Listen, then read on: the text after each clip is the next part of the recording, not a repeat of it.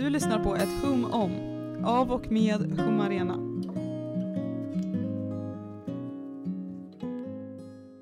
Hej och välkomna till ett hum om. Tillbaka efter sommaren med mig Hjalmar och Och mig, Elsa.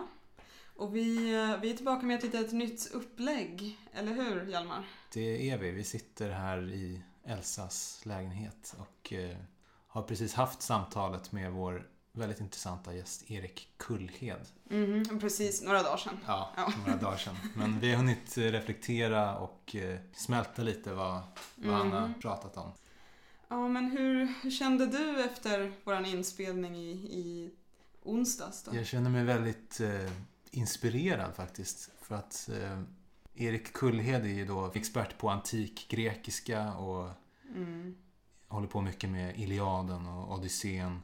Och eh, innan vi träffade honom så tänkte jag liksom hur mycket finns det egentligen att, att säga om det här. Man, men man blir alltid Mm. förvånad när man träffar folk som är forskare om, eh, om sådana här till Mm. synes smala ämnen. Hur stort det egentligen är och hur mycket det finns att eh, prata om. Och Mm. hur passionerad han var för det han höll på med. Så jag blev väldigt sugen på själv. Jag började läsa, började läsa Iliaden när jag kom hem sen. Men det, Ja, det jag kände att jag skulle behöva gå en kurs med honom för att eh, verkligen kunna sätta mig in i det där. Mm, jag sa ju till honom att en dag sitter Hjalmar här i ditt Ja. klassrum, det är oundvikligt.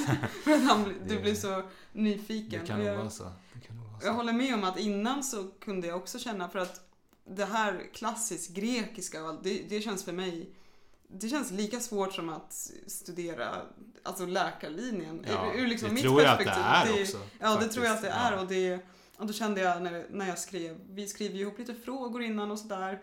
Och så kände jag så här, gud mina frågor är så simpla Mm. i jämförelse med det här stora, svåra ämnet. Men även om vi hade en del ganska simpla frågor så blev det ändå väldigt intressanta och komplexa svar. ja, verkligen. Um, vilket jag, ja, jag tycker det säger någonting om, om ämnet och om, om Eriks kunskap Mm. såklart och sådär. Uh, och jag tyckte också att efter vårt samtal med Erik, vår intervju, så skulle vi ju, så åt vi lite, skulle ta oss hem, det var lite tågkaos och, och vi hade en hel del tid att eh, sitta och prata direkt efteråt, du och jag och Karin som Ja. var med. Och jag vet att ehm, vi, blev, vi blev liksom som lite filosofiska av Ja, det blev det faktiskt. Ja men av, Ja. jag tror att det var liksom ganska många tankar som väcktes för att jag, vi satt och pratade om så här ja, skärmtid och vad lägger jag liksom tiden i mitt liv på? Exakt. Och sen satt jag på tåget och fr- frågade liksom er så här, är ni religiösa? Tror ni på något som, när jag tänker så här efteråt så är det, ja, ganska intressant att allt det här dök upp i mitt huvud tycker jag, Ja. alla de här frågorna. Det var nog hans eh, förtjänst när man ser det så här i backspegeln. Ja, du tror det? Ja, för jag känner mig... Var på ett liknande humör liksom när vi satt där på tåget som var en timme försenat typ. Mm. Och, ja, det var någonting väldigt inspirerande med det och att höra om alla de här gamla, alltså urgamla berättelserna verkligen. Mm. Och dramerna från den här antika världen. Det finns verkligen en eh, Mm. fascination för det där, eller från, för mig i alla fall. Det, det är så otroligt långt tillbaka. Så att Mm, man en- förstår lite det här med att alla pratar om de, de gamla grekerna. Alltså det är Mm. så här, man kan nästan skämta om men, men det finns någonting där som är, är lockande. Ja, och det är just att de är så pass gamla Ja, och att det ändå på något sätt känns så relaterbart. precis. Och det tror jag att Erik nämner någon gång under intervjun också, att det, att det är häftigt hur det, deras um, känslor på något sätt vi kan förstå dem än idag. Mm. Och det är det jag också tror gjorde mig så himla tankfull. Ja, Eller tankfull, inte ens tankfull, det var mer att jag bara, det bara sprutade liksom idéer ur huvudet på något sätt. Att, att de tänkte så, vi tänker så idag, de kände så, vi känner så idag och det de uttryckte det var ändå så pass genomtänkt att det, det spelar an på någonting Ja. i oss idag också. Så det, ja. men vi kanske inte ska dra ut på det här längre utan bara Nej. säga, eller hoppas att ni njuter av det här superintressanta samtalet vi hade Mm. med Erik Kullhed. Och att ni får ett, eh, ett hum om det antika Grekland. Ja.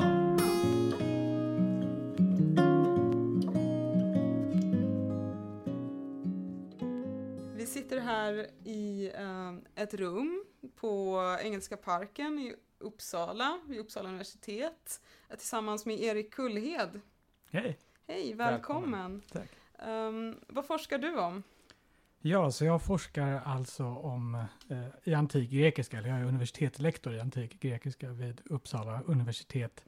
Eh, och min forskning har framför allt handlat om, man skulle kunna säga, de homeriska eposen, så eh, Iliaden och Odysseen, hjälteberättelser eh, om eh, händelser som grekerna såg tillbaks på som deras egen förhistoria kan man säga. Eh, de här alltså sjöngs levande under 700-talet före vår tideräknings början eh, och handlade om det trojanska kriget och händelserna efter det eh, och hur det trojanska kriget slutar med Trojas nederlag men också att de hjälparna liksom dör eller lider olika olyckor på vägen hem. Och eh, till sist tar hela den här heroiska tiden slut och så Ja, öppnas den här det. tråkiga, trista världen som grekerna bodde i och som vi fortfarande bor i. Det är där vi fortfarande är. Det är, liksom, det är någonting som gick, eh, något som gick förlorat efter ja, de här riktigt. berättelserna. Men är det lite som deras, var, var det då alltså de här berättelserna som deras skapelseberättelse? Lite så, så som om man är, är kristen idag ser på ja, skapelseberättelsen i Bibeln. Absolut, som, eh, som ett viktigt eh, skede i det framför allt. Alltså, lite som eh, Noaks ark kanske i Bibeln. Alltså att eh, den Mm. gången då liksom det här släktet som fanns på något sätt bara Ja. raderades och det började om. Ehm, så såg de väldigt mycket på det, på det trojanska kriget. Är det också lite som någon slags eh, lite som en avförtrollning som man brukar prata om, liksom en avförtrollning av världen. Fast vi brukar prata om det kanske mer så här, eh, något som hände för några hundra år sedan. Men hade de en liknande syn på det? Liksom, med, Så finns det Eh, definitivt. Så att eh, det är ju det som karaktäriserar den här tiden förut, de här hjältarna som, eh, som de homeriska dikterna handlar om. Det är att de är stora och starka och kan kasta stora stenar och liksom har vissa värden och är lite la- larger than life. Sådär. Eh, men sen så är det också det att de har närhet till gudarna. Så gudarna kan stå plötsligt framför en i en epifani sådär. Och många av dem är barn till, till gudar. Ehm, så absolut, det är en skillnad mellan, mellan ja. Vad är en epifani för någonting? så en epifani är en uppenbarelse. Eh, Mhm. Så, precis som Gabriel står framför. Maria så, där, så kan plötsligt eh, Afrodite visa sig för Just det. en krigare. På. Just det, så det känns som att de här berättelserna har ganska, det finns likheter till de, de olika skapelseberättelser eller religioner och så som vi har idag. Ehm, jag tänker, eh, kan vi lära oss mycket av, av de här eh, idag? Eh, det kan vi väl göra eh, i någon mån. Eh, det första man kan tänka är väl att eh, eh egentligen kan man inte lära sig Alltså det, det är väl viktigt att poängtera att man kan inte lära sig mycket mer av eh, de grekiska berättelserna, de grekiska myterna, än jämfört med till exempel myter från Indien eller myter Mm. från Kina eller sånt där. Mm. Även om det kanske fanns en föreställning eh, förut och i en punkt i Europas historia och flera punkter, alltså både den italienska renässansen och den tyska nyhumanismen och även i Rom, så tänkte man ju det att eh, man såg tillbaks på den klassiska perioden som i Grekland då som en förebildlig period som liksom Mm. hade nyckeln till all mänsklig Just välgång. Sådär. Ehm, men den bilden har väl, det är väl ganska få som delar den och nu är det berättelser bland andra. Men framförallt de här homeriska eposen, Iliaden och Odysseen verkar ju ha haft en väldigt stor plats, liksom, alltså väldigt länge också. Idag så är det ju, om man har sett, vad heter den, Troja med Brad Pitt. Det, det är ju Iliaden i Mm. liksom eh, kortformat eller Hollywoodformat. Men de har väl haft en väldigt central roll, eller hur? I liksom, alltså, Definitivt. Länge? Definitivt. En lång, en lång och viktig eh, betydelse. Eh, och på så sätt kan man ju då säga att eh, de är viktiga att förstå eh, för att förstå eh, oss själva och förstå hela den in, intellektuella tradition och kulturella tradition som vi står i. Och så, så till exempel Platon, eh, för honom så handlar det ju väldigt mycket, när han kritiserar poeten eller diktkonsten och sådär, så eh, kritiserar han ju en värld där utbildningen går ut på att läsa Homeros och lära sig grekiska utifrån att Ja. göra det. Och så ska vi bli liksom goda och bra människor. Även senare, alltså långt fram i tiden, så nästan alla stora tänkare, filosofer citerar ju liksom Iliaden någonstans eller Ja. tar upp ja. eh, saker. Liksom där.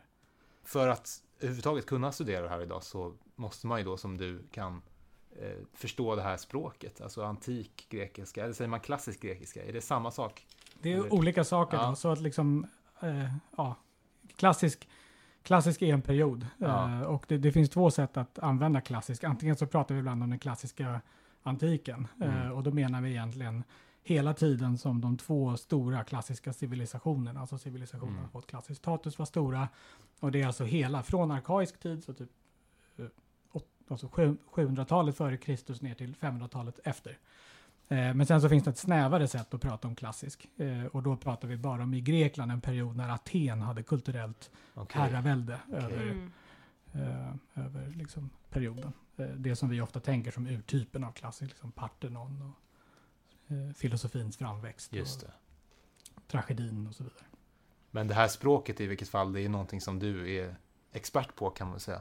Ja, det kan man säga. ja. Man, Mm. man skulle Eh. kunna säga det, men det är egentligen då så att eh, universitetsämnet grekiska eh, är egentligen inte bara att vi studerar grekiska, utan det är liksom ett stort forskningsfält. Eh, som man förut brukade kalla oftare grekisk filologi och Mm. oftare kallar vi det för det, filologi, grekisk filologi.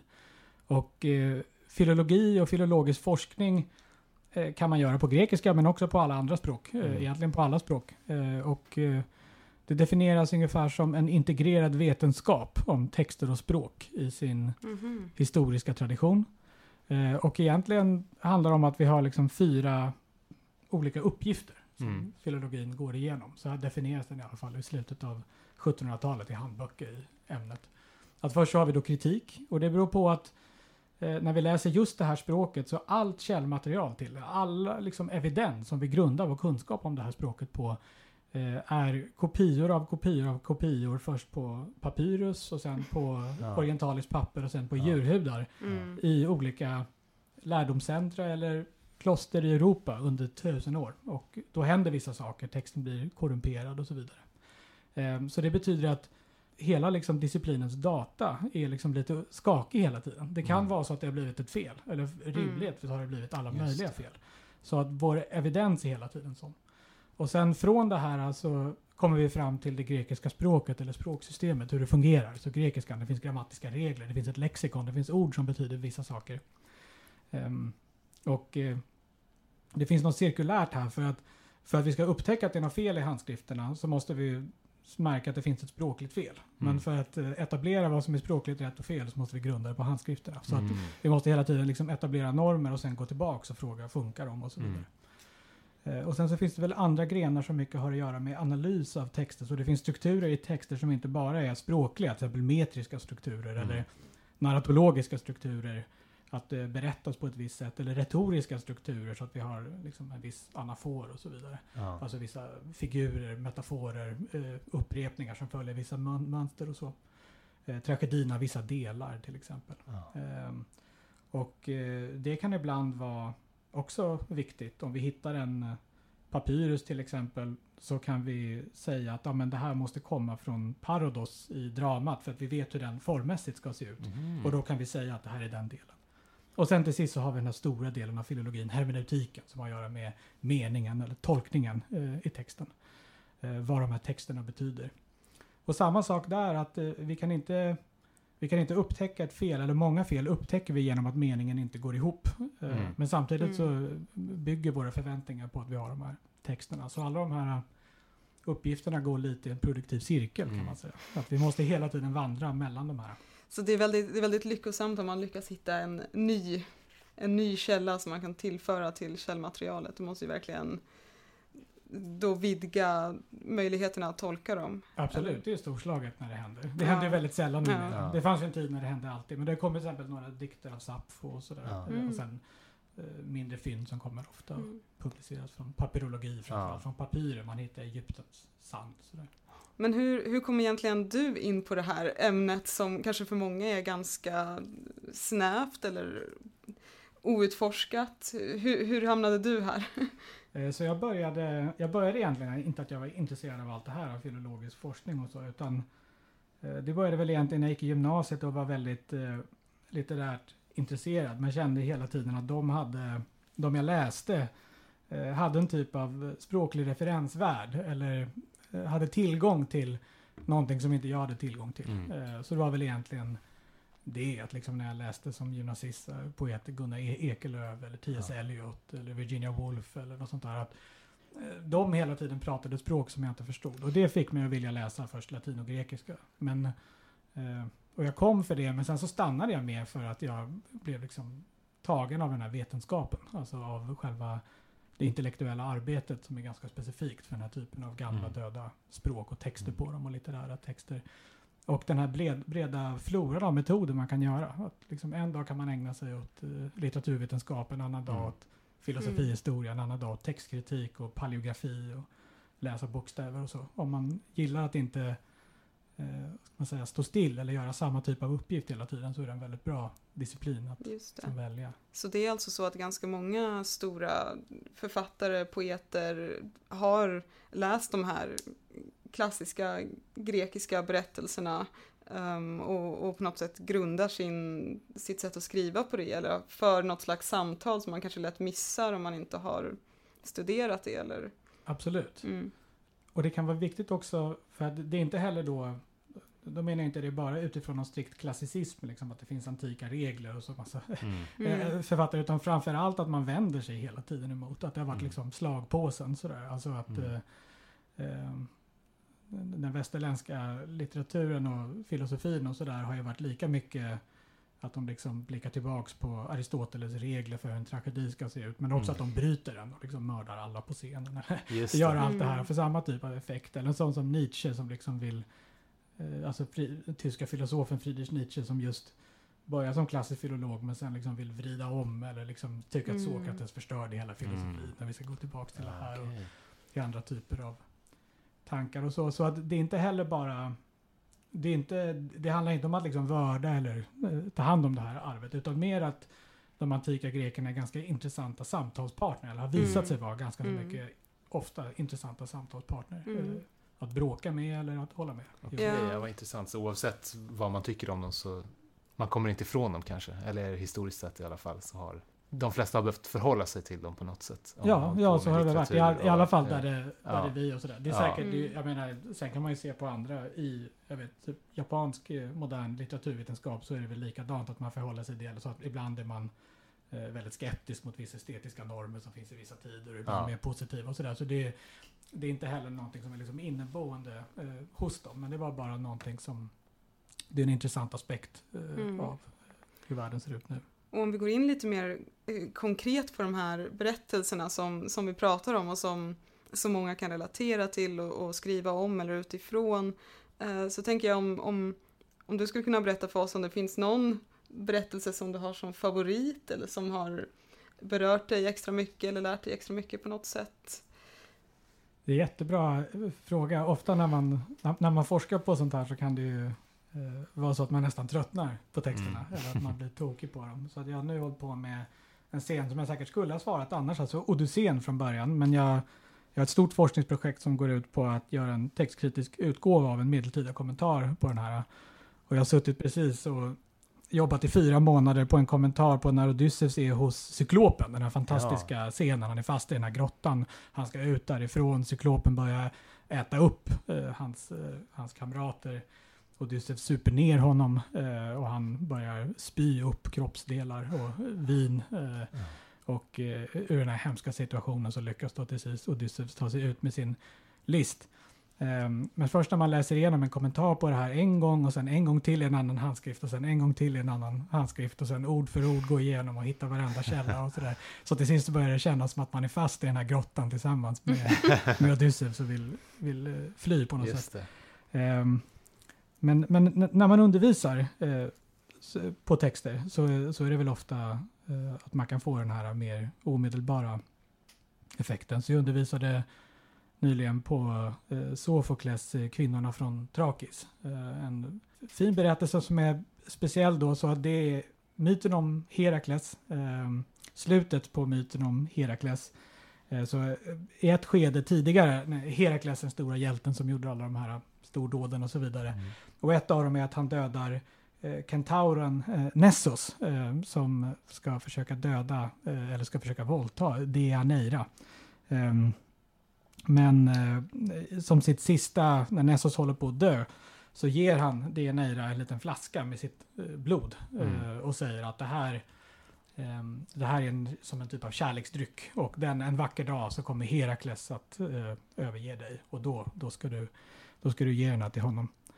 Och sen dramat börjar långt senare och då har allt det här hänt då. Så Deianeira står, He- Herakles har kommit hem igen från sina fälttåg ute i världen. Men så hör hon att han har blivit förälskad i en annan. Och då sveper han, hon då en, en sjal med den här, eh, med Mm. den här drycken då, och skickar den till honom. Ja. Eh, och sen så får hon snart veta vad som har hänt. Eh, hon tar livet av sig och Herakles kommer hem och liksom hans hud håller på att frätas bort och han ligger där och skriker på, på scenen. Och så till sist så Ja. bränns hans kropp då. Eh, och det finns ingen liksom glädje, det finns inget tecken på den här på någon typ av eh, apoteos. Alltså det fanns ju idéer om att han blev en gud, att han blev Ja. del av Olympen och sådär. Men ingenting, ingenting sånt, liksom bara fruktansvärt och Ja. väldigt mörkt. Eh, det finns en amerikansk filosof som heter Bernard Williams som har skrivit om, om den här som ett exempel på det han kallar stark fiction. Som är typ Mm. en typ av fiktion där vi läser en saga och det finns liksom ingen tröst eller inget, Nej. in, Nej. inte heller ett lyckligt slut men inte heller en antydning till att ja, det var värt det sådär. Utan det är Nej. bara fruktansvärt och Ja. själva, själva den estetiska poängen går ut med att eh, den utmanar en på något sätt. Mm. När, när man Ja. sitter, sitter och ser det så är det ibland så hemskt att det, sådär, Mm. som man kan ha hos Shakespeare till exempel också. Det finns det sådana dramer att vi känner att eh, i, i, i Hamlet till exempel kan ha samma typ av starkness och där Ja. Att det här är bara fruktansvärt det som händer. Det låter Ehm, som att eh, Harry Martinsson också kan ha inspirerats Ja. i uh, Aniara-eposet Ja, där det också bara är, jag tänker att då han kanske också reflekterar, liksom på något sätt också återspeglar den här berättelsen att det, det, det är Han bara bara- hemskt. Det- bara far mot lyrans stjärna. Ja, det, det finns liksom inget eh, slut på eländet. Ja. Ja. Mm. Mm. Men det finns något uppfriskande med det också, kanske. Eller uppfriskande kanske är fel ord. Men att det inte behöver vara något klämkäckt budskap alltid, utan att livet är eh, kan vara ett lidande också. Mm. Ja. Det är inte... Alltså det, det, precis, det är en väldigt speciell typ av eh, estetisk eh, effekt. Då. Som, Ja. Alltså sen i ett drama så upplever vi ju sällan när vi ser det där tror jag någon form av riktig intensiv så här, existentiell ångest. Utan vi upplever en form av en estetiserad version av det. Så att Mm. säga. Många an, antika greker ska man ju liksom också säga. Alltså att de, det liksom, Iliaden har ju ett typ av lyckligt slut. Mm. Eller, eller, Mm. eller förlåt, Odysseen har ett typ Ja. av lyckligt slut. Han Och, kommer eh, hem till sin fru. Och, Ja, precis. Och Iliaden, det är ändå liksom... Dikten handlar väl egentligen om att eh, se vad mycket hjältarna offrade för evig ära. Ja. Och vi kan läsa det som en tragedi, men det finns underförstått nog i dikten att den här eviga äran var värt det. Liksom. Alltså Mm. de fick Ja. sånger för evigt och sådär. Medan vi alla, alla andra kommer glömmas bort, så att Ja, säga. Och det är den ja. stora sorgen. Mm. Ehm, så men, så, så, så det, är- det är väl lite det då. Medan vissa av de här, som vissa tragedier kan just ha det här väldigt eh, bara fruktansvärda. Ja. Men det, var det på något sätt grejen i den här världen? Att, att få evig ära och få sånger och liksom få sitt namn. För det, det är klart det finns många som vill bli berömda idag också, men, men det kanske finns andra värden som folk sätter högre. Alltså folk vill hellre ha ett bekvämt liv kanske än eh, att eh, bli- Vill vara lika känd som Achilles. Eller jag vet inte. Vill Vad tror ni? tro- jag tror att det är samma drivkrafter idag. Kanske. Ja, Att man ja, vill ha just det här eviga, just, just det där att inte försvinna. Det är väl den, mm, det känns som en, den mest mänskliga typen av ångest. Att Ja, jag det kommer förstås, ja. försvinna. Och det kommer ju, även, även alla de här sagorna kommer försvinna en dag. Så det mm. ja. Men de lever än. Achilles Mm. hade varit nöjd kanske att vi satt och pratade om honom eh, nu.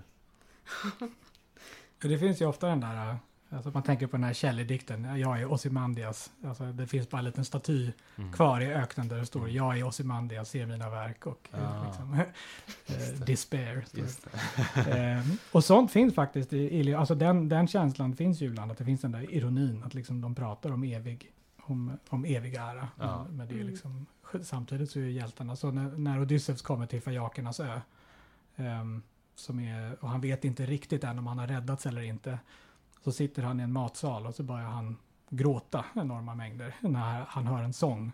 Och vad handlar den sången om? Jo, den handlar om trojanen och den handlar om honom ung, när han, när han var ung och Ah, Mm. lycklig och sådär. Och den har tolkats på många sätt, men det som betonas i sången är just det här med att de sjöng en berömd sång om Odysseus berömda verk och hur han kämpade bland de främsta akajerna och så. Så det är fullt möjligt att han liksom är djupt liksom drabbad och rörd av faktumet att, så att säga, han är berömd. Eller han är, det, han är okej, någonting som okej. betyder någonting. Ja. Just det. Ehm, Jag tänkte om, om det finns någon speciell karaktär som du tänker borde minnas lite extra eller som våra, eh, våra lyssnare borde känna till. Någon, någon av alla de här personerna, eller hur man nu ska benämna dem, eh, karaktärerna som du, som du har som favorit, som du tycker är extra spännande på något sätt.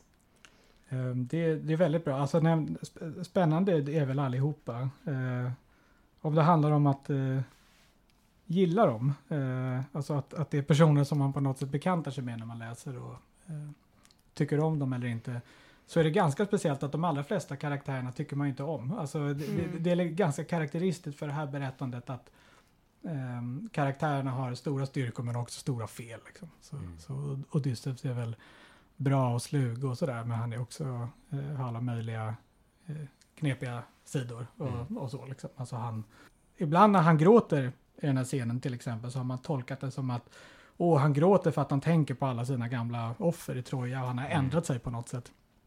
Men sen när man läser vidare i Odysseen 20 rader senare så står det att vi lämnade Troja och vi åkte till Sikonen och vi slaktade allihopa. Och jag som är så fin, jag delade upp allt jämt. Liksom, så att, så att det, det- är lätt att romantisera dem också Ja. ibland från mytböckernas variant från dem eller sånt där. Mm. Liksom. Men när vi läser det så är de inte alltid, ja, liksom det, det är alltid svårt förstås att ha, liksom, lägga sina egna moraliska värderingar på andra tid, eh, tider och så, men det är ändå svårt.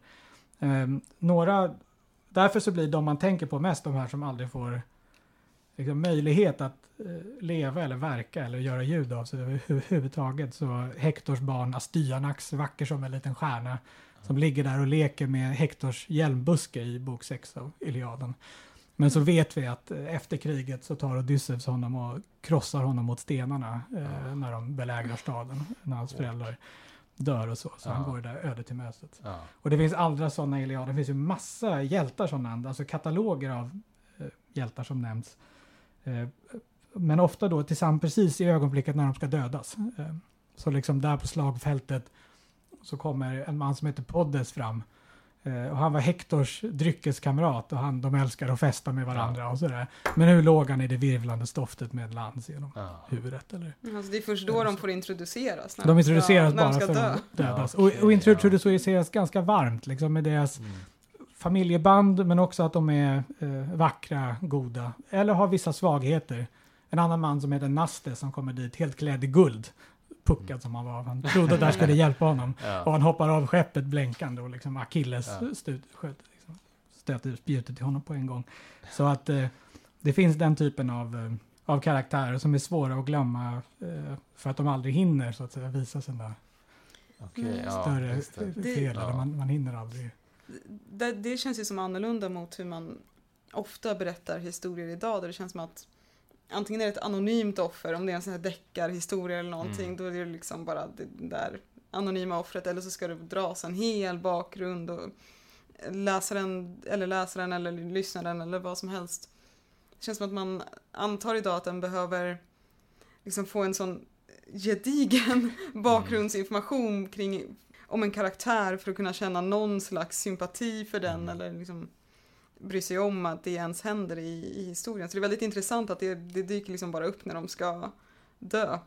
Men det är ändå som att så här, man, ska in, man ska inte döda någon anonymt utan den ska ändå nämnas då vem det var som, antar jag, i Ja, precis. Och jag, och jag tror också att det är del av, eh, av effekten. Så att jag, jag, jag skrev en, en text tillsammans med en, eh, en eh, vän och kollega som heter Dimitrios Jordanoglu om de här sakerna. Mm.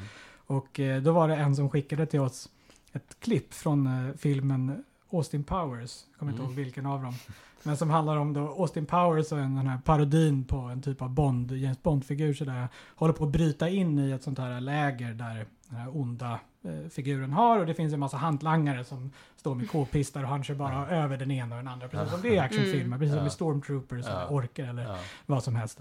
Och sen plötsligt då i en av de här scenerna så liksom kör han över en på ett väldigt spektakulärt sätt med en ångvält. Eh, och sen plötsligt så klipper de till ett kök i någon sån här amerikansk eh, förort. Eh, där eh, en kvinna då får ett samtal ja. eh, från det här och får veta att hennes man har dött, som Ja. är den här mannen då. Och så kommer hennes son hem och så berättar hon det här för honom att han hade gått bort och han börjar gråta och säger Ja. men han var som en far till mig och så vidare. Så det är ju bara i parodins värld vi har det där. Men i Iliaden så är det ju det är, flera böcker går Mm. bara ut på sådana typer av resor. Från slagfältet tillbaks till eh, liksom, eh, hopp och drömmar när den här personen hade gift sig eller förlovat sig. Ja. Eller hopp och drömmar hemma eller, eller så. Det är ju väldigt intressant och sympatiskt ändå på något sätt. Att det inte bara är någon slags statister som får vara liksom slagpåsar för hjältarna utan att det ändå de har en backstory ändå. Det är ändå En kort en. ja, ja, precis. Även om den är kort så finns det ändå någonting. Det är intressant. Men om man skulle gå in lite mer på det här språket, för det blir man ju nyfiken på också. Eh, det är ju grekiska, men hur, hur mycket skiljer det sig från dagens grekiska idag? Går det att eh, förstå för en grek till exempel? Eh, Det, det vet jag inte. Det, det tror jag nog i väldigt Ja. stor utsträckning på sätt och vis. Men alltså det, det är ett väldigt annorlunda till språket. Så det har hänt förändringar eh, lika stora som eh, liksom skillnaden mellan typ italienska och latin. Ja. Kanske något mer, eh, något närmre. Man kan, jag, så jag har studerat både antikgrekiska men också bysantinsk grekiska. Mm. Och för att liksom läsa sekundärlitteratur, så böcker om det, så måste man lära sig nygrekiska. För det är väldigt mycket viktigt och bra som mm. bara skrivs på det, eh, på det språket. S- stavningen är väl liksom lite mer konservativ kan man säga. Så att eh, Mm. det är lätt att känna igen antika ord eh, Mm. på, på sätt och vis. Då, så att de skriver fortfarande på det gamla sättet. Eh, och det gör väl att moderna talare av grekiska säkert kan känna igen eh, ord på ett annat sätt som de inte skulle göra andras. För det finns väl två viktiga skillnader som är det första som slår en om man liksom kommer till, till Grekland och bara har antik grek, grek, grekiska Eh, Det första är väl det mest slående, det är en förändring som heter jutacisismen eller itacisismen och det är att en massa olika diftonger och ljud och bokstäver, så det som var ä blir i Mm. och det som var oj blir Okej, och, det, och så vidare. Och Ja. det, så det, det som var y blir i. Så Som att, en förenkling då eller? ja, ja, eller som ett- det är oklart liksom var, varför det är. Det finns väl olika te, teorier för varför det sker. Alltså språkförändring är ju ett, ett intressant fenomen sådär överlag. Mm. Ehm, men det gör att modern grekiska är väldigt itung. Alltså det är väldigt Ah, okej. mycket så. Eh, men ändå så skriver de fortfarande eh, med äta Ja, det och finns gjort kvar, så, sådär. Ehm, så, det betyder, så det är väl en stor skillnad mellan idag i alla fall, men alltså reellt i språket. Ja. Att, att eh, det är en förskjutning. Och sen finns det sådana här saker som hela verbformen har försvunnit. Så att eh, på antikgrekiska skulle man säga eh, cellografin, vilket betyder typ jag vill att skriva. Eller jag vill Ja. skriva. Ja. Men de har ingen infinitiv, det finns ingen att-form på modern grekiska. Nej. Så de måste säga cello na grafo. Alltså Ah, jag okej. vill att jag ska skriva. Aha. Mm. Och eh, stellina graffi, alltså han vill att han ska skriva. Och så vidare. måste Okej, böja hela okej. tiden överallt. Okej. Och det är en ganska ögonslå, alltså fallande Ja. skillnad. Till exempel. Eh, men, men sen är det ju, det är, ett, det, är mycket tid som har gått så att säga. Ja, många, det är- må, må, många andra med- språkförändringar, men det är väl Ja. de, de två som Just det. liksom är de är slående. Så. Ja. De pratade inte om iPads. Nej. den tiden. Ord som inte fanns. Nej exakt, Nej. det tillkommer ju liksom ord och Precis. influenser också. Så det är, ja. Ja ja, men det är intressant hela det här studiet av utdöda språk eh, generellt tycker jag. Alltså, och nu har vi redan varit inne lite på det, men var, varför studerar man utdöda språk egentligen? Det kan man ju ändå fråga sig. Jag tycker att det är en jättebra, alltså för jag tror att det, det finns en massa anledningar som vi kan säga varför vi ska studera antik kultur, antik litteratur och sådär. Och en är väl den här metodologiska, att liksom när vi närmar oss antika språk, eller när vi eh, gör det så måste vi lära oss förstå en, en kultur som är väldigt främmande och på väldigt speciella saker. Jag nämnde det här med de här handskriftstraditionerna och sådär. Så det finns vissa vetenskapliga, liksom metodologiska vinster av att göra det. Och sen det här andra jag nämnde med att det är del i vår tradition och för att förstå dem som, som eh, så att säga, eh, som vi rimligen kan vilja interagera med så, så måste vi ha den bakgrunden. Men det här är ju svårare. Alltså, va, va, varför ska vi så att säga lära oss, va, varför ska vi studera språket? varför ska vi bry oss om ljudförändringar? Det är lite, lite samma som, eh, jag tänker att det är lite likt paleontologi eller ja, historiskt DNA eller sånt där. Ja. Liksom folk är fixerade, betalar för MyHeritage och Ja. få veta sina, Mm. sin Ja. bakgrund och sådär. Även om det inte är medicinskt relevant kanske alla gånger utan det är bara så att man vill veta det. Och barn är fascinerade av dinosaurier och liksom väsen och djur som det inte finns någon chans att de kommer se eller vara viktiga Mm. för Ja. dem. Men ändå är det liksom viktigare för dem Ja. ofta. Mm. Levande djur och så vidare. Jag var extremt Ja, intresserad av det- dinosaurier när jag var liten. Ja, det. Så jag har, jag har full förståelse för, för allt det här. Ja, och det känns ju som att just språk verkligen kan vara en sån identitetsmarkör och också någonting man kan bygga sin identitet med. Dels kanske som grek och som europé och som professor eller student. Så det känns verkligen som att det också rent ur ett sånt på något sätt kulturellt identitetsbyggande syfte att man kan vilja fortsätta studera det och ja, som du säger att vilja dra paralleller till, till idag eller försöka liksom förstå var, vad kommer vi ifrån och så. Det, det känns bara som att det finns en sån otrolig kraft i just språkets sätt att få oss att definiera vilka vi är. Så det är ju, ja, jag vet inte vad du tror om det.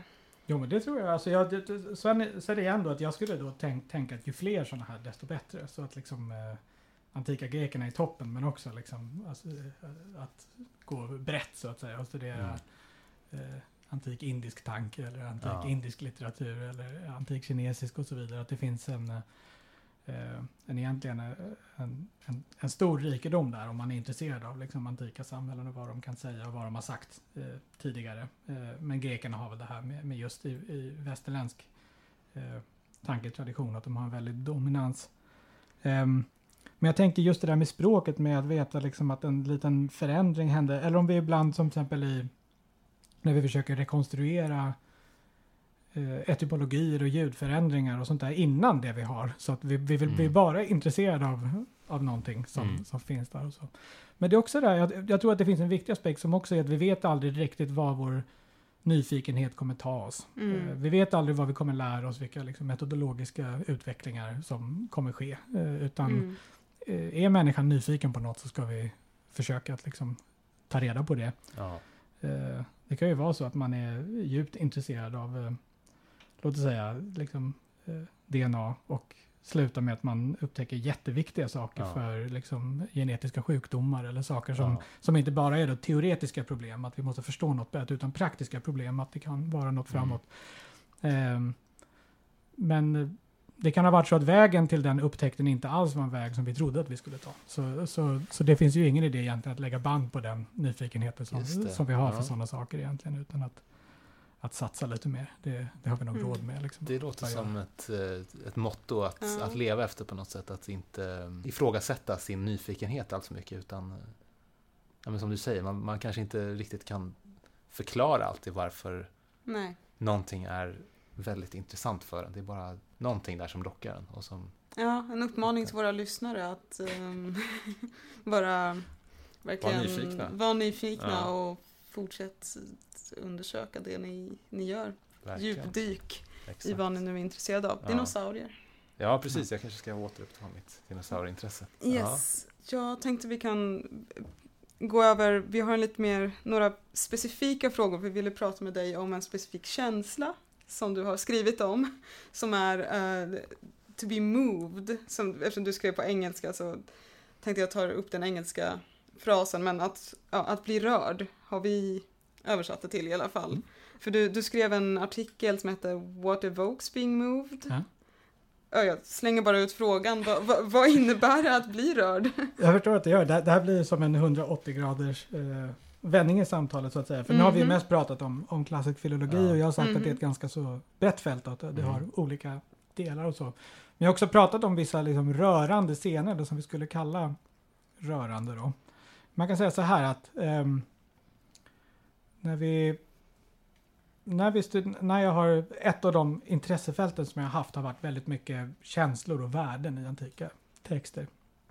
Och då finns det väl två frågor. Dels då när vi ser en känsla avbildad, vad är det för typ av, av känsla? Alltså kan vi, kan vi förstå den ens idag? Mm. Eller liksom hur fungerar det där? Och jag hör, hör väl till de som är fascinerade av att vi kan göra det, så att säga. Alltså att vi kan förstå Achilles vrede, eller vi kan Mm. förstå Odysseus tårar, vi kan bråka Mm. exakt om det, men det finns någonting eh, fascinerande med, med, med att vi kan så att säga kommunicera över de här enorma eh, tidsavstånden.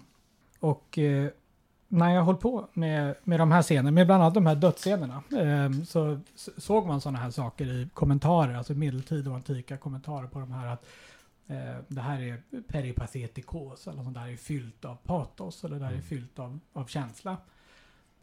Och så undrar jag, ja men vad är det för typ av känsla egentligen? Eller vad är det för någonting vi, eh, vi har? Hur ska vi beskriva det här eh, systematiskt på något sätt? Kan vi beskriva vilka känslor som de här typer av dödsscener till exempel? Kan vi ge beskrivningar av i gravepigram, i antika epigram, vad för typ av känslor det här har?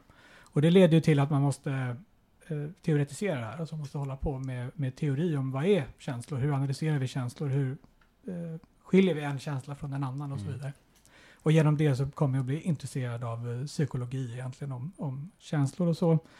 Ehm, och så gav jag mig in i en, i en debatt eh, efter att jag hade hållit på med det här om just rörelse. Ehm, så jag hade observerat de här eh, dödsscenerna och jag hade tittat på, på andra i, romersk litteratur också. Ehm, men började märka mer och mer då att det fanns en pågående diskussion om som inte handlar då om att vara rörd i en bred bemärkelse. På svenska i alla fall, när vi säger, när vi Mhm. pratar om rörelse, eh, så pratar vi ofta om två saker, två radikalt olika saker tror jag. Så å ena sidan, eh, och den här skillnaden skulle jag mena då är ungefär likadan som bank. Alltså att bank kan betyda sandbank eller Mm. en bank vi kan gå till. Eller Mm. bank, bank, bank. Sådär. Okej. Ungefär den typen av hård semantisk skillnad för samma ord. Ehm, att rörd kan betyda att jag rör någon till en känsla. Eller Mm. jag rör dig till, eh, till, en, eh, till att du vill göra någonting. Eller man Mm. är rörd till, man är bevekt till. Man har en bevekelsegrund och sådär. Vår, vårt ord bevekelse kommer från bevegen, tyska Mm. röra och så. Eh, men sen så har vi en mycket snävare bemärkelse när vi säger jag blev så rörd eller det var så rörande. Mm. Som mer liknar som när vi säger det var så känslomässigt. Mm. Men om du frågar någon som säger det, vad menar du? Så kommer den aldrig mena att den är rädd eller känner skam eller känner liksom alla de typer av känslor.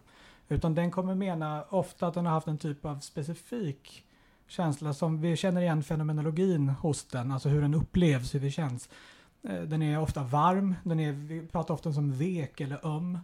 Eh, ofta har vi tårar i ögonen, ibland Mm. en klump i halsen. Ehm, och en viss typ av sak. Och vi har den till exempel vid typ avtackningar eller eh, Mm. vad ska man säga, Mm. Bröllopstal. Bröllopstal, väldigt Mm. vanligt och sådär. Så en viss typ av, av reaktion egentligen. Mm. Ehm, och det, det kan man ju hålla med om eller inte, men så att säga för att vara med i det här forskningsparadigmet som man jobbat med det, så måste man någonstans känna det. Man måste ha, liksom, känna igen sig i den upplevelsen. Ehm, och det har tillräckligt många gjort och det har liksom psykologer i många kulturer gjort. Så det började komma studier från Thailand och från eh, Japan och från Kina. Så det är inte bara så att det här liksom bygger på västerländskt fenomen så. Och ofta då när man i psykologistudier kan använda ibland till och med stimuli.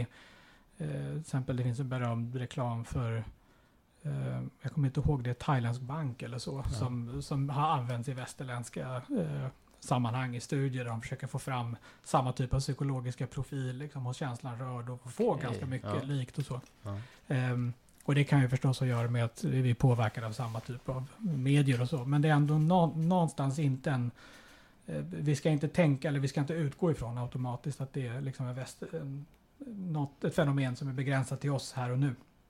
Ehm, men då att när man pratar om, när man ska inleda sånt här eh, känslofilosofiskt samtal så brukar det första man vill göra när man ska prata om en viss känslotyp eller en viss emotionstyp det är att ge den en profil som alla kan hålla med om. Och framförallt så är det så att viss av den här forskningen kanske sker historisk, viss är experimentell så att man vill frammana den här känslan och sen kolla saker och Mm. ting. Och sen är den filosofisk så vi vill liksom spekulera och tänka kring den och fundera om kring olika eh, aspekter av den. Och eh, det man gör är att man gör som en profil av, av känslan. Eh, så att det- som karaktäriserar en viss typ av känsla säger man ofta är ett visst formellt objekt. Det är en, en term som kommer från skolastisk filosofi från början.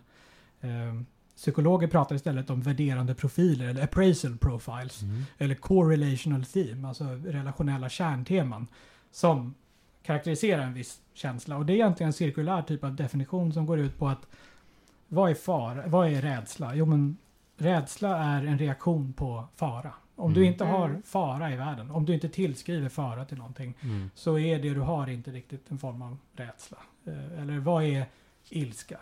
Jo men ilska är någonting som handlar om ett föremål i världen som om det inbegriper ett fel eller en anstötlighet. Eller Mm. vad är avund till exempel? Jo men det handlar egentligen om att någon annan har någonting gott så att säga. Mm. Som, som du ser som gott men det är inte ditt på något sätt. Och så vidare. Och så kan vi hålla på när vi definierar de här. Eh, och ofta när vi ska gå över kulturgränser och översätta så blir det väldigt viktigt då. För att hur ska jag kunna veta att ett fall av Phobos i Grekland är rädsla? Jo men ofta Mm. för att det handlar om faror. Det är en typ av känsla som har att göra med faror då. Ehm, så det blir viktigt så. Eh, problemet då med att vara rörd är att forskarna var inte överens om ens den punkten. Och det är lite den första Okej, steget. okej. Och det kan ju få en att vilja säga, men strunt i det där. Så det var inget. vi, vi ska inte Ja. göra det då. Ehm, och det fanns som en debatt och några tyck, tyckte då att, jo, men att, att bli rörd, det handlar alltid om eh, kärnvärden.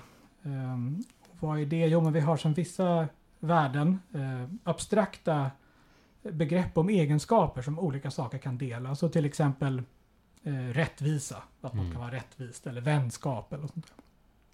Lojalitet, autonomi. Och i vissa samhällen och vissa individer kommer liksom anknyta till sådana, eller tycka att de är jä- jätteviktiga och de är också goda och centrala för Mm. vilka de är på något Mm. sätt. De är, liksom, utgör någonting. Och de här menade då att när du ser en stark manifestation av något sånt en stark exemplifiering av det här.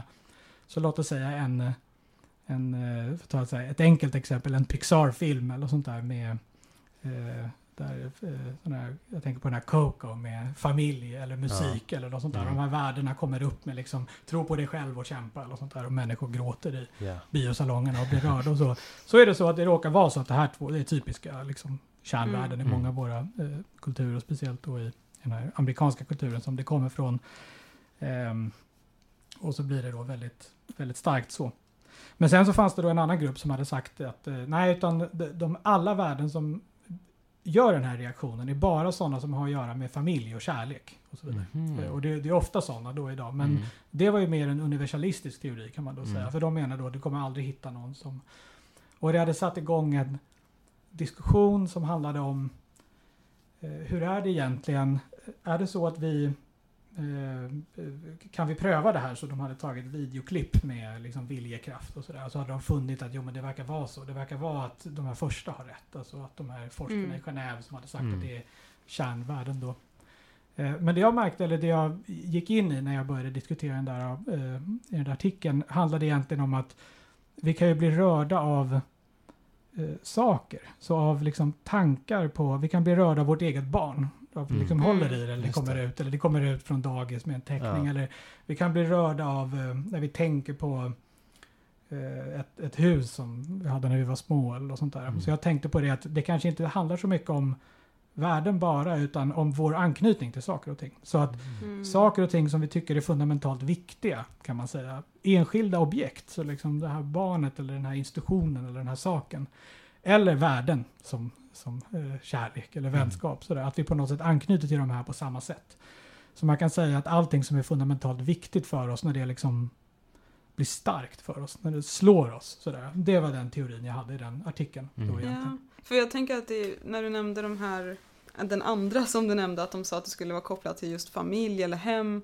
Det känns ju inte som att det täcker in hela, säger jag nu som en amatör, men som att det täcker in allting för att det känns som att många också kan bli rörda av sin em, nation eller bli rörda av att vara del i någon slags eh, förening där, när det liksom händer någonting stort eller att man ser en viss politiker eller en artist som man tycker om som gör någonting. Folk blir väl rörda av att se liksom vissa klipp på Instagram Ja. till och med när man ser Mm. liksom någon sån här du kanske nämner det i artikeln, att en, en, soldat som kommer hem och får träffa sin hund eller någonting. Mm. Att det, och det kan ju vara bortom liksom familjesfären. Mm. Att det, Och då, men, men då skulle nog de, så att alla de exemplen är nog okej för dem. Sådär. För de skulle då säga att det är, gemen, det är liksom större sociala enheter. Sådär. mm, Men det här skulle vara ett riktigt motexempel mot dem är kanske så här eh, i början av Kung Lear, liksom Cordelia, när hon är så ärlig och så öppen att hon liksom går emot sin pappa och vägrar smickra honom. Mm. Eh, och folk har blivit rörda av den scenen. Eh, eller andra sådana scener i början av sådana att vi vill liksom sl- slå oss loss från eh, liksom förhållanden som trycker ner oss eller något sånt där. Mm. Och vi vill liksom gå ut och vara fria och öppna och så. Kan också ha den typen av, av effekt. Så vi, vi måste nästan ha, för att riktigt liksom vara emot Mm. det, så måste vi ha exempel på antisociala Just handlingar. anti, Ja. anti-community, anti Precis. liksom. Ah, okej. Ja, men det är klart, det kan ju också vara rörande att Mm. man frigör sig från Mm. någonting. Och, då är, och både den här första gruppen tycker att det är helt okej och jag tycker då, eller tyckte då i den artikeln då att det, det går också bra men det är då för att vi typ anknyter till individualitet på samma sätt. Alltså vi älskar individualitet Mm. på samma sätt som eh, vi tycker att det är viktigt. Mm. Det har fun, Mm. fundamental vikt för oss. Mm. Eh, Mm. men sen så det, det roliga när man ger sig in i sådana här filosofiska debatter är att de börjar ju eh, de, det blir liksom ingen maktkamp utan då börjar de skriva om sina teorier och formulera om och ändra och sådär. Okej. Så den här som har den här första idén som heter Julian Dionna. Han skrev om, han ändrade sig eh, och skrev en mycket mer formell och ordnad teori om vad är det som rör oss. Mm. Eh, som kom i en tidskrift som heter The Monist, eh, som är en filosofitidskrift 2020. Eh, som heter On the Good That Moves Us. Och där menar han då att vi blir rörda, man kan förklara alltid det att det, det är världen. Eh, Och Mm. de måste uppfylla tre kriterier. Så det första så måste de måste vara goda för sin egen skull. Så vi blir inte rörda av typ att vi hittar sedlar eller Nej. sånt där. Utan vi blir bara rörda av sånt som är eh, liksom värdefullt för sin egen skull. Eh, det måste vara opersonligt gott. Så det kan inte bara vara liksom lite bra för mig, utan det måste vara gott, punkt. Det måste vara Ah, stora okej, moraliska okej. eller estetiska eller Mm. eh, kunskapsmässiga saker. Och eh, sen så måste det vara viktigt också. Mm. Eh, vilket ju liksom är ett av mina kriterier. Att det, må, det måste vara, alltså vi blir bara rörda av sånt som vi tycker är viktigt Men det kan vara viktigt för en själv, eller måste det vara viktigt för hela Ja, för, samhället? för, för, för honom så är det väl då det. Så han, han var väldigt noga då med att säga så att han ändrade, alltså han, han skriver helt enkelt om teorin med att eh, för det är ju bara intressant med teorier som så att säga kan falsifieras. Och och det, det är det Mm. med den då, att han, då säger han ändå någonting att så här eh, är det. Och de här fallen som jag tog upp, de här med landställen och barn och sånt där, och så menar han ganska smart. Alltså han, går, han säger då att jo men så är det nog, men de fallen är alltid eh, derivativa. Alltså så att det är för att först har vi lärt oss att säga att uppskatta det här med familj och grejer och sen så får vi barn och så vidare. Men om vi var helt blanka ark och fick ett barn skulle vi inte veta vad vi skulle, skulle Mm. göra med nej, det. nej. Och små barn blir inte rörda på det här sättet. När, när man har sett filmer med dem, de tycker att saker och ting är viktiga. Men Mm. de blir inte rörda på samma sätt som vi. De, eh, Nej. alltid. De kan bli det ju ibland för vissa saker och så, men inte liksom riktigt på, på samma sätt. Eller det är i alla fall en hypotes, det här måste ju så att Mm. säga Ja. prövas. Men det finns något intuitivt med det här som visar på att jag kan ha tänkt fel. Ehm, så att i den senaste, och då har jag då svarat eh, honom i en artikel som kommer nu i dagarna i en annan filosofitidskrift som heter British Journal for Aesthetics. Där jag först liksom försöker, så det jag menar då helt enkelt är att eh, dels att det där är rätt, men jag är emot det här med opersonliga värden. Eh, så jag tror att vi Mm. kan bli rörda av personliga Mm. värden. Eh, och de exemplen jag tar är sådana här saker som avtackningar och sånt. Så att vi kan bli rörda när någon liksom erkänner oss för någonting som vi har gjort. Mm. Eller när någon, liksom, Mm. när, när någon vänder sig till oss, liksom vet, när någon friar till en eller Mm. när någon Mm. eh, när en eh, skådespelare får en statyett och liksom sådär. Då är det ofta då att de gråter för någonting som är bra men det är ett objektivt gott för dem egentligen. Ja. De, Mm. Det är inte så att de sitter och tänker på oj vad vackert det är att det finns goda skådespelare i den här världen. För att om någon annan hade vunnit det där så hade de inte blivit rörda. Så att Ja. säga, utan då hade de känt avund och, och ilska och så. Mm. Så jag tror att det, det är den enda punkten. Men annars så liksom acceptera det här för Ja. rörelse, för den känslan. Just Men vad roligt för då kan ju de, de lyssnare som tycker det är intressant diskussion, de kan ju gå in och läsa den. Det kan de Eller om de vill, de kan Ja. följa hela Ja. eran Det kan de eh, göra. diskussion. Precis, ja, vad spännande att liksom följa den här evolutionen lite av så här hur känslan är ju samma men definitionen av den utvecklas hela tiden med det här Så är det ju, precis. Sen, sen så har ju då väldigt mycket av det där handlat om att jag tror att, eh, eller med- det är liksom ena de- delen av mitt argument. Och sen det andra är väl egentligen att det här med att när vi pratar om rörelse snävt och alla vi har antagit i den där artikeln att det är snävt. Men egentligen så är det fortfarande de här veka känslorna i en större familj. Mm. Och många exempel, både exempel som psykologer använder i studier där de samlar videos. Då väljer de ju ut, de gör ett urval av videos så Mm. att säga. Och vissa av dem handlar om det här. Men andra handlar specifikt om typ gulliga små djur. Eller vänliga gester eller något sånt där. Mm. Ja. Eh, Så att den här artikeln handlar väldigt mycket egentligen säga att eh, det där är att jag sätter liksom lite moved åt sidan och börjar utforska vad det är att vara touched. Alltså Ah, att vara, ja, på svenska har vi inget bra ord för det. Mm. Vi har ju bara rörelse och Just det. rörd egentligen. Så Moved och touch, det, det finns en skillnad mellan...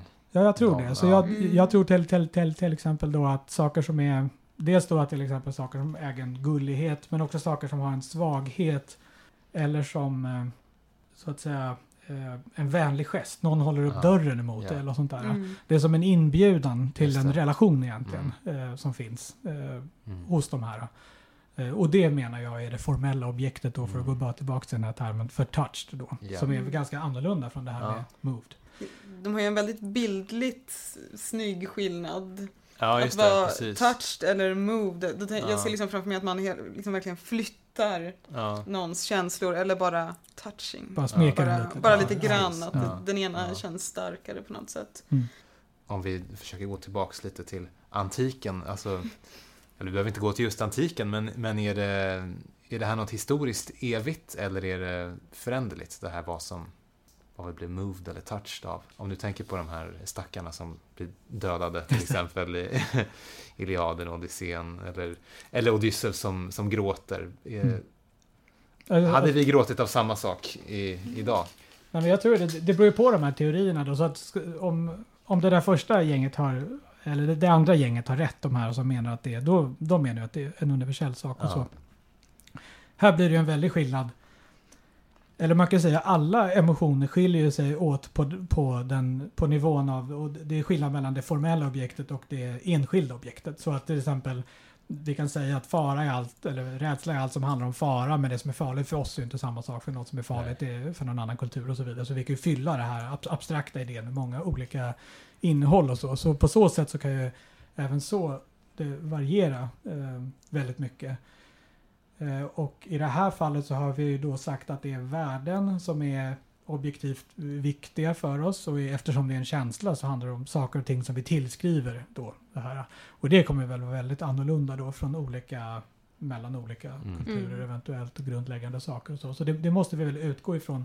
Och jag tror att det är viktigt eh, när det kommer kulturer eller när det kommer teorier om att vara rörd så det är liksom en sak som måste förklaras. En te- Mm. Alltså en teori som låser det för mycket kan inte, det är en non-starter. Liksom. Den, Ja, den är inte det. intressant. Nej. Liksom. Det måste vara en teori som har det här som har en öppenhet för vilka typer av objekt. För det ser vi ju ganska eh, uppenbart. Och vi kan se det själva. Liksom, tyskar blev rörda av Leni Riefenstahls Olympia. Alltså Ja. tyskar blev, Goebbels blev rörd av Hitlers tal. Det är, ingen Ja. som, liksom, det är inte så vanligt numera. Mm. Även i ens eget liv så att liksom när man är liten mm, och ser slutet på Mary Poppins så är det liksom lite löj, löjligt och sådär. Men när man blir äldre och förälder så kan man bli lite så rörd när Mr. Liksom går där till parken och Ja. sådana där löjliga Ja. alltså, eh, scener sådär som man nästan Mm. skäms lite för. Så att, så att det måste finnas en sån, Ja. en sån förändring och så. Och sen så är det ju intressant med känslor att det är inte bara det med att liksom föremålen så att säga hela tiden rör sig. Utan sen är det andra det här med att vi har ju normer kring känslor. Vad vi får känna och vad vi Ja. inte får känna. Och även om något är farligt så får vi inte liksom, uttrycka rädsla eller sådär. Mm. Och de reglerna om hur vi värderar de här relationerna och, och, och sådär är ju ytterligare en sak. Så får du bli rörd eller inte? Får du Mm. gråta för filmer eller inte? Och Mm. får du det beroende på liksom vem du är i samhället eller könstillhörighet och så vidare. Det finns ju massa sådana faktorer och där kan ju ändras hur mycket som helst. Ja. Vem, vem som får, bli, får ha den här känslan och visa den. Och sen även sådana här små detaljer som att vi vet ju att, gå, att målorienterat beteende skiljer sig väldigt tidigt till exempel mellan liksom flickor och pojkar när de kastar en boll så lär de sig att kasta olika väldigt tidigt. Och det Ja. verkar som att vi socialiseras in i det väldigt snart. Många känslor har ju sådana här snabba automatiska målorienterade beteenden och då kommer de se olika ut i, Mm. olika kulturer. Mm. Ehm, för känslor är ju liksom inte...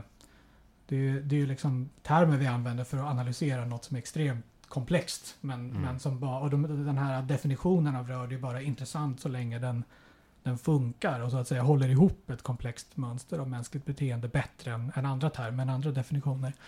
Ehm, Mm.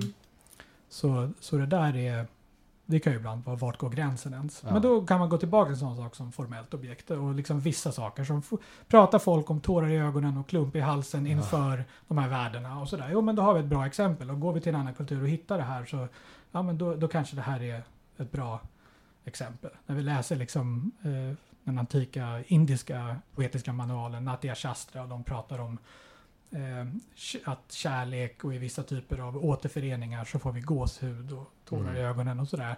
Så är det kanske ett exempel på, Mm. på det här. Ehm, Mm. så det, det är väl så. Otroligt intressant verkligen. Verkligen. Ehm, vi har några frågor till men eh, om det finns något ytterligare du vill tillägga eller något. Vi brukar också ha medskick om man har det till, eh, till våra lyssnare. Vad, man, vad, vad, vad ska man lyssna på eller läsa eller Precis, tänka ja. på eller... Jag blir personligen jätte, jättesugen på att liksom börja sätta mig in lite mer i, i den här gamla grekiska litteraturen. Och finns det något annat sätt att närma sig det här, eh, den här världen liksom, och den här för en nybörjare, eller Mm, vad ska man säga, om man vill sätta ja. sig in i den, de här Mm. studierna. För det är otroligt eh, intressant, det finns så mycket där. Om man är intresserad av de här dödsscenerna som jag pratade om så finns det en diktsamling av eh, Alice Oswald eh, som heter Memorial, an excavation of the Iliad. Där hon liksom Okej. har tagit bort allt annat förutom Mm. de här små okej, dödsscenerna ja, med de här som, Ja, som dör och så. så. Om man vill ha liksom en, en destillerad variant Bara av, av, av bara Oj, det. Så, att, ja.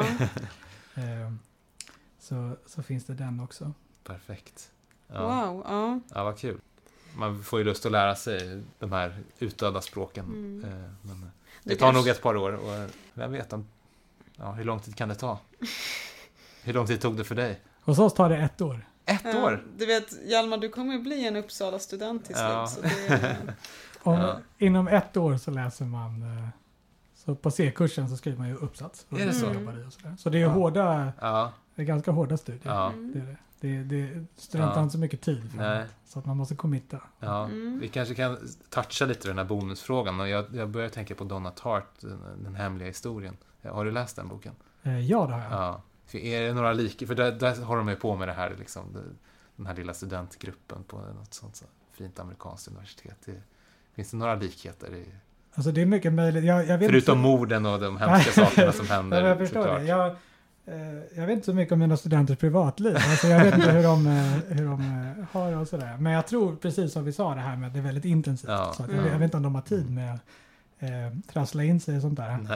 Ehm, man, man lär sig språket på två perioder och sen så Ja. börjar hela den här forskningsmetodiken som jag Ja. pratade om förut med alla de här grenarna och specialiseringarna. Och ja, liksom en student nu som gick till Carolina och biblioteket och började titta på papyrerna som Ja. eh, finns där som inte har getts ut förut. Ja. kommer inte ha tid för någonting annat om man ska lära sig liksom, läsa de här eh, sakerna och så. Ehm, och sen så tror jag in, inte att jag är lika karismatisk som den här Julian på gott och ont. Det kanske är bra. Jag är mer torrt eh, apol apollonisk. Det är nog bättre Dionysisk. tror jag ändå. För Ja, jag tror det, det. det blev ju lite konstigt så för de stackars studenterna. Ja, det blir så, boken, Men jag måste nämna, ja. jag har två fantastiska kollegor. Alltså en latinist som heter Moa Ekbom eh, och en grecist som heter Ingela Nilsson. Och de ordnade en konferens om den här boken, om den hemliga historien. Eh, och dess mottagande och dess Ja. betydelse för antikstudier eh, på Handelshögskolan förra året. Mhm.